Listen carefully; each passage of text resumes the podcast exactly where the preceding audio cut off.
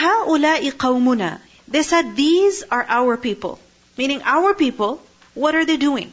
اتخذوا, they have taken min dunihi, besides him, meaning besides Allah, alihatan, multiple gods. What are our people doing? They have taken multiple gods whom they worship. Lawla, why not? Ya'tuna, they come, meaning our people. Why don't they bring alayhim upon them? Upon who? Their gods, the false gods. Why don't they bring for their worship bisultanim bayin, with some clear evidence, with some clear authority? Meaning, what proof do they have that these idols are God, or all of these multiple beings that they worship are, are in reality God? Why don't they bring a solid proof? And since they don't have a solid proof, then they're not right in what they're saying, in what they're doing. فَمَنْ أَظْلَمُ Then who is more unfair mimman than the one who iftara ala Allahi kadiba. Who is more unfair than the one who fabricates about Allah a lie? In other words, these men said that our people are fabricating lies about Allah. What lies? That Allah has partners, that there are multiple gods. Now, why did they say this amongst themselves? For the purpose of reconfirming their belief. Alright? To assure one another that what they believe is not false. It is true. And what their nation is upon is indeed false. Because when you're adopting something new, you better have some firm ground beneath that. And likewise, when you're leaving something that you were upon or that everybody is doing, again, you better have a good reason for that. If you don't have a good reason for it, then what will you do? Switch back and forth. Whatever is easy, that's what you will do. So they're discussing amongst themselves in order to reconfirm their faith. وَإِذْ and when اِعْتَزَلْتُمُوهُمْ They said to each other, these youths, that when you have withdrawn from them, from who? From your people. The word i'tazala, ayn, zay, lam. What does it mean? To separate oneself. To move away. So they say that when you separate yourself from who? From whom? Them. Who does them refer to? When you separate yourself from them, think logically. These guys are talking amongst themselves and they're saying, when you separate yourself from them, the nation, the people, the rest of the society. They say when you separate yourself from them, when you have withdrawn from them, وَمَا يَعْبُدُونَ And that which they worship, إِلَّا اللَّهَ Except Allah. Meaning you leave them, and you also leave their gods. Then where should you go? Because you see, when you leave something, then you need to do something else. Correct? Because you can't be empty handed. You can't be in nowhere. You leave something and you adopt something. So they said when you leave these people and their gods, then fa'wu, then retreat. Fa'wu, hamza wawiya. In Surah Yusuf we learned awa ilayhi akhahu, ma'wa. What does it mean? Literally, to take shelter. Safa'u, retreat, meaning take shelter in, find shelter in al kafi, il al-kahfi, the cave. Meaning go to the cave and take shelter over there. As if they're planning. You know, they decided from before, that cave, that particular cave, we'll meet there. We'll go there. Everybody goes there. They made a plan. Fa'u il al-kahf. They said, when you go to the cave, what will happen? Yanshur lakum rabbukum. Your Lord will spread for you. Yanshur, Noon sheen, ra, nashara. Nashara is to unfold a book. You know, for example, a book is closed and you open it. So what was closed, what was hidden, is now spread open. Right? And from this, the word nashar is also used for spreading, scattering. Like, for example, rain falls and it spreads everywhere. Right? As it falls from the sky, it reaches the entire, you know, area. So this is nashara. On your house there's rain, in your backyard there's rain, in your front yard there's rain, on the street there's rain, right? Nashara, spread everywhere. So they said, when you go to the cave, then what will happen? Your Lord will spread for you mir rahmatihi from His mercy. He will spread His mercy for you. وَيُهَيِّئْ لَكُمْ And He will prepare for you min amrikum regarding your affair, meaning the situation that you're in. He will create for you mirfaqa, ease, gentleness. Mirfaqa from rafa qaf, rifq. Rifq means to be gentle. And when someone is gentle, then it's easy to deal with them. Right? And when something is gentle as in soft, it's easy to work with it. So, mirfaq, meaning gentleness, or mirfaq can also be understood as a tool through which ease is obtained. Meaning he will create circumstances for you that will create ease for you, that will bring ease for you. Now think about it. Just imagine, these are young guys. And young people, yes, they're very strong willed, but at the same time, they can get easily pressured by peer pressure. Right? And even if they know they're supposed to do something, they don't do it. Why? Because their friends are doing something else. They like to be like everybody else. But look at the confidence of these men. That how they say, leave what your people are doing, go to the cave, and yes, it's going to be scary. It's a very daunting task. Yes, you're leaving everybody. You're leaving everything. However, expect good from Allah. Allah will make matters easy for you. Because you know what? Following the deen becomes difficult. It is difficult. However, the one who keeps striving, then Allah definitely makes things easier for him. You just heard about the story of Bilal radiallahu anhu. That how there was a time he was tortured in Makkah. He was persecuted. Did he give up? No, he remained firm. And then what happened? Did Allah create ease for him? Yes. He migrated to Medina. And then there was so much ease for him. So, ينشر لكم ربكم من رحمته ويهيئ لكم من أمركم مرفقا. But when does this ease come? When will this ease come? When you will leave and go to the cave. When you will take a step. Because when a person leaves something for the sake of Allah, then Allah will replace it for him with something that is better. And this is, you can say, a universal law. You cannot get something better unless you give up what you have. You cannot get something better unless you leave what you have, what you are upon.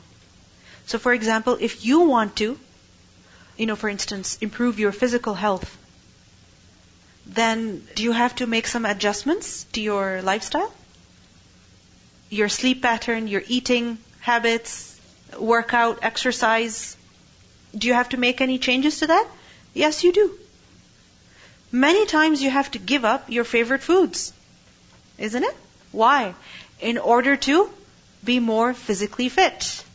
It's a huge, it's a big change, it's a big sacrifice. You have to leave something that's very dear to you. You know, imagine someone who loves their chocolate or who loves their sugar in their tea or sugar in their coffee or who loves their soda. But then what happens? They want to become physically more fit. What is one of the first things that they have to give up? Sugar. Is it an easy change? No. But only when they will give that up will they get something better. So remember, whenever you have to leave something for the sake of Allah, you're not actually losing. You're gaining something that is better. You're gaining something that is better. Because if you keep holding on to what you have that is cheap, that is of little value, your hands are full. Your heart is full. It's already occupied. When you will get rid of what's filling you, only then you can get something better. Which is why the person who sacrifices his dunya, then Allah will give him what is better. And what is that? Akhirah. And not just there, even in this world, Allah will give him what is far better than what he has left. وَيُهَيِّئْ لَكُم مِّنْ أَمْرِكُمْ مِرْفَقًا Ibrahim a.s., he had to leave his home for the sake of Allah. He had to leave his family also. But what happened? Did Allah leave him empty-handed? No. Allah gave him a better family. Allah gave him a better place. There are so many examples of this. The Prophet ﷺ, he was in Makkah. He had to leave Makkah. the city where he was born, the city where he was raised, the city that has the house of Allah. He had to leave that. He had to do hijrah. He went to Medina. Did he find something over there? Of course. He found such supporters, the likes of which can never be found in human history. Ansar. Then Allah gave him victory. Victory over Makkah did not come by staying in Makkah. The Prophet ﷺ had to leave Makkah, go to Medina, then the victory came. So don't be afraid to leave what you have for the sake of Allah. And whenever you're giving something up for Allah's sake, then always, always expect good. Always hope for what is better from Allah. Because what does Allah subhanahu wa ta'ala say? I am as my servant thinks I am. Look at these men. Are they expecting something better from Allah? Are they? Do you see hope in their words? Where? Where do you see hope? ينشر لكم ربكم من رحمته ويهيئ لكم من أمركم مرفقا Allah will make things easy for you. Don't worry. Yes, it's tough, but it'll get easier. Also, we see over here that these men, they chose to leave.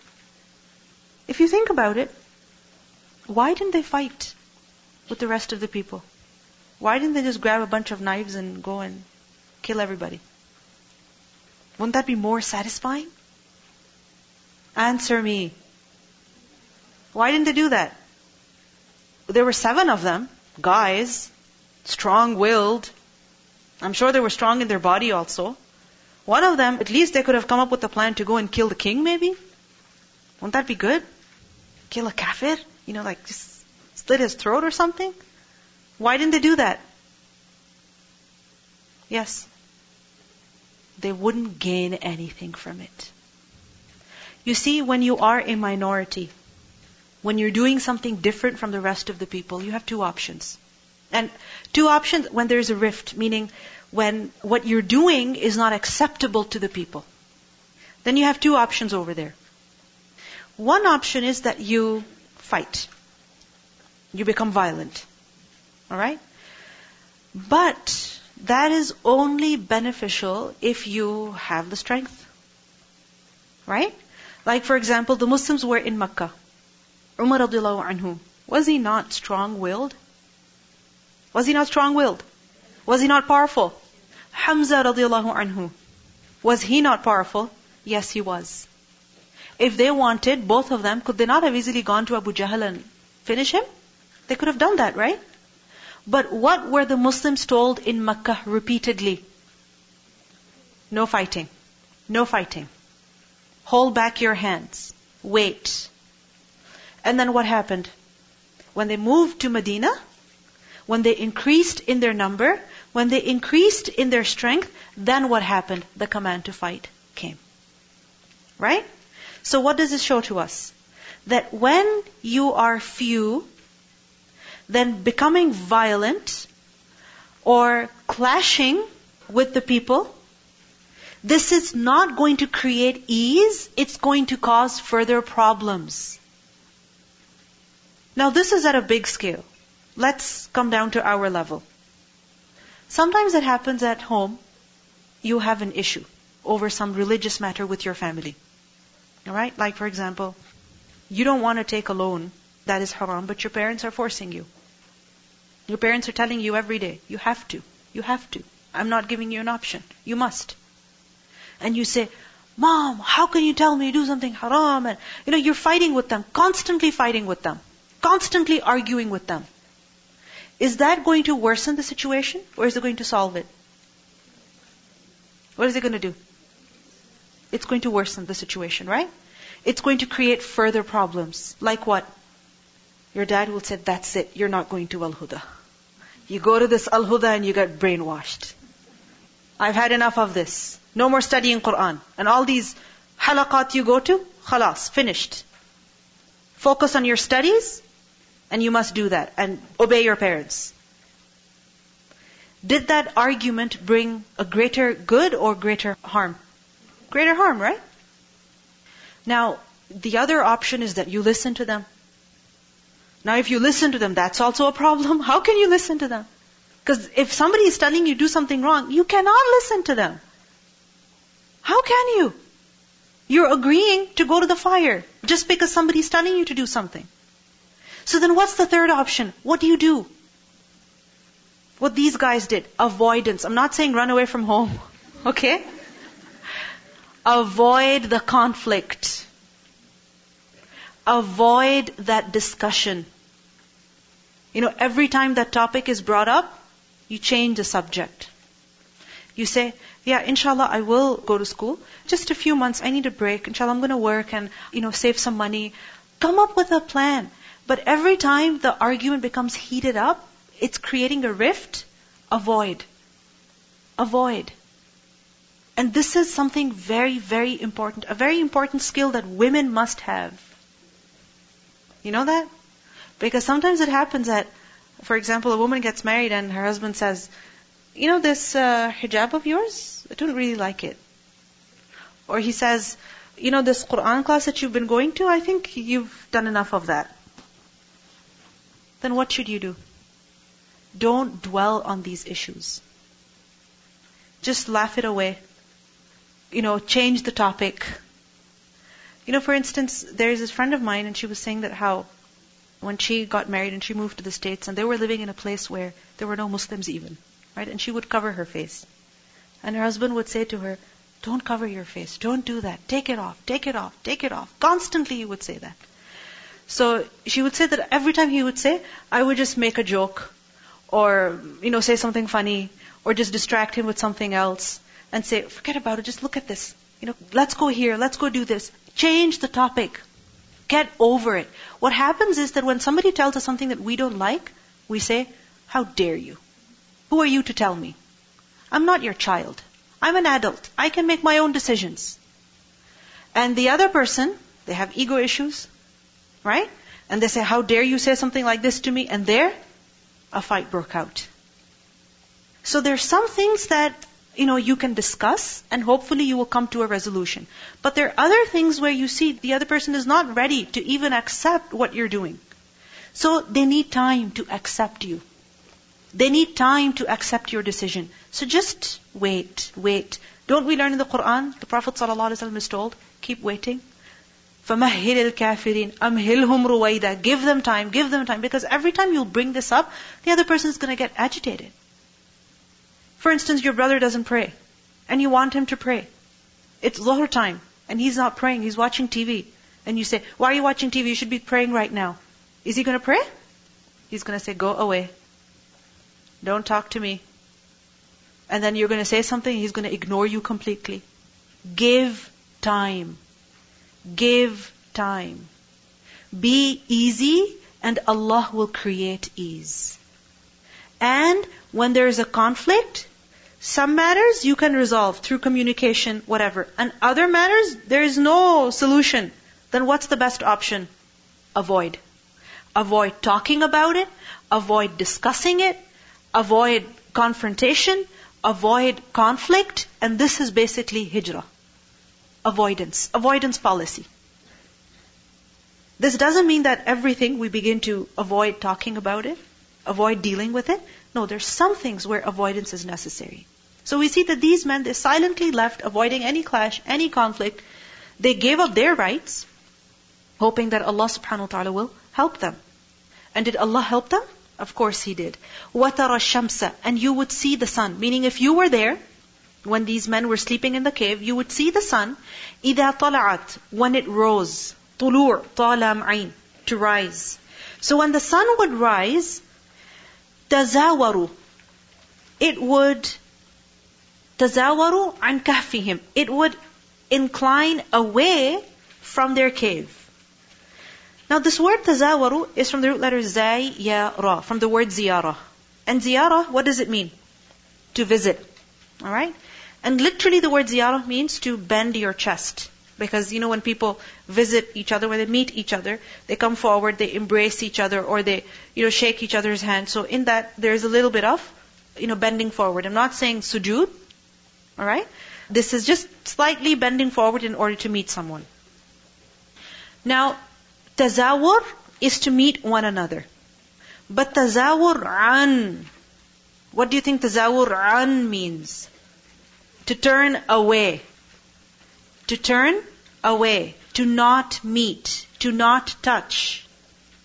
So the sun, as it would rise, it would incline away an kahfihim from their cave, that al yameen towards the right. Meaning the sun would rise from their right side, and as it would rise, no direct sunlight would fall on the cave or would come on these guys when they were sleeping. وَإِذَا غَرَبَتْ And when the sun would set from غروب, تَقْرِضُهُمْ It would cut them. تقرض from قاف را ضاد. قرض is to literally cut, to clip off. So it cut them meaning, you know, when you're cutting something, you're cutting a side of it, right?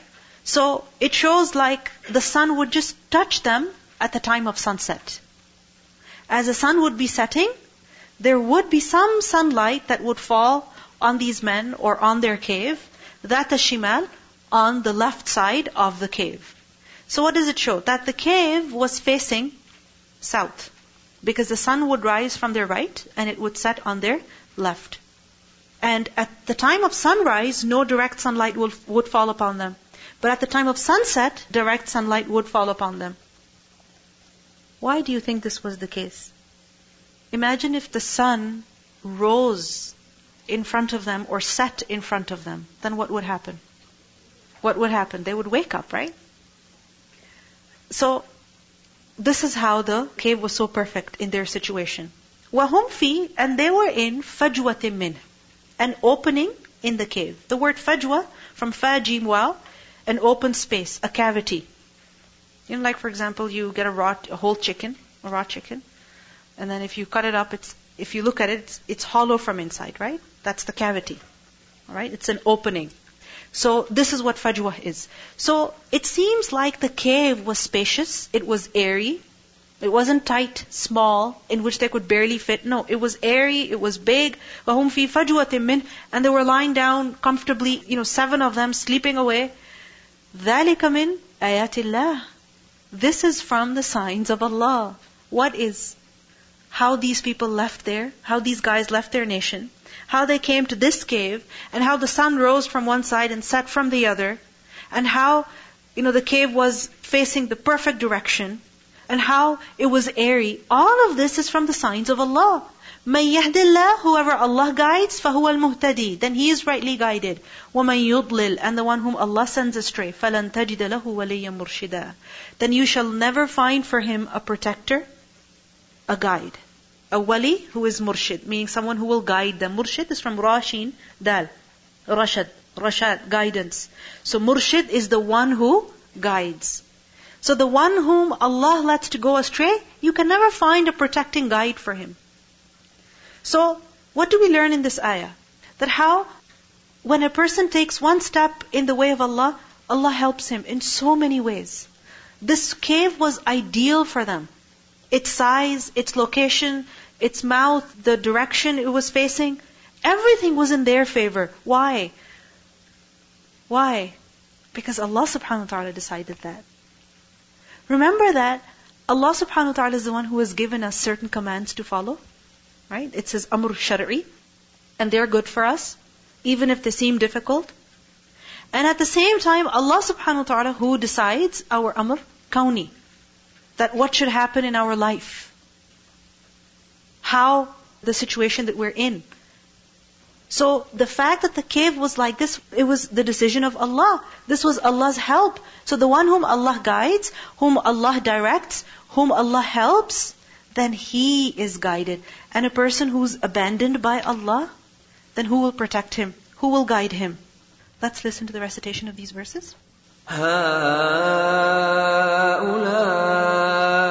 قوم اتخذوا من دونه آلهة لولا يأتون عليهم بسلطان بين فمن أظلم ممن افترى على الله كذبا وإذ اعتزلتموهم وما يعبدون إلا الله فأووا إلى الكهف ينشر لكم ينشر لكم ربكم من رحمته ويهيئ لكم من امركم مرفقا وترى الشمس إذا طلعت تزاور عن كهفهم ذات اليمين وإذا غربت تقرضهم ذات الشمال وهم في فجوة منه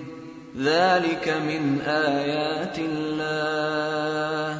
من يهد الله فهو المهتد. ومن يضلل فلن تجد له وليا مرشدا